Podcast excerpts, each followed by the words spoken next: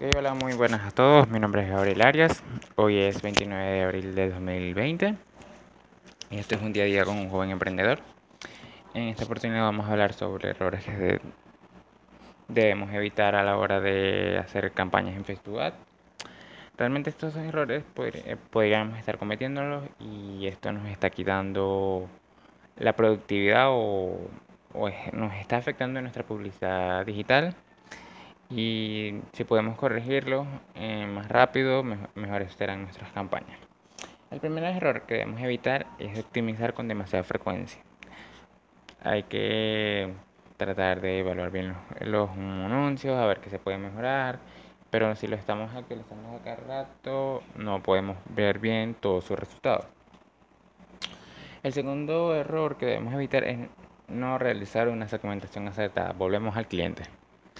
Tenemos que saber dónde está nuestro cliente, a dónde queremos llegar, qué tipo de interés tiene nuestro cliente para hacer mejores campañas. 3. Enfocarnos en la solución y no el punto del dolor.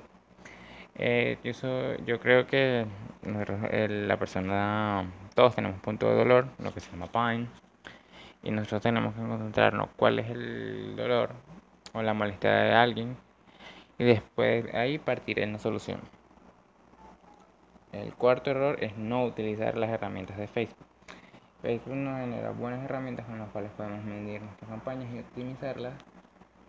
Y ver y si es publicidad de Facebook, creo que la mejor manera de hacer campañas es utilizando todas las herramientas que nos ponen a la, a la disposición.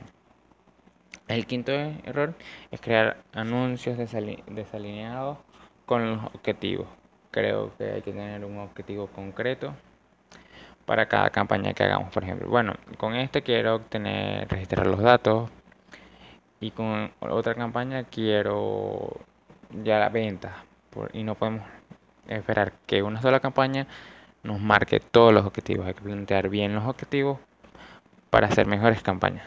Y por último, desaprovechar los formatos de los formatos publicitarios que nos da Facebook. Este, nos da varios distintos formatos y creo que hay que aprovecharlos todos. No podemos utilizar solo un formato y dejarlo hasta ahí. Este, hay que tener variedad y ver cuál nos funciona mejor y ir probando los distintos pues. Bueno, hoy fue hoy es 28 29, perdón, de abril de 2020.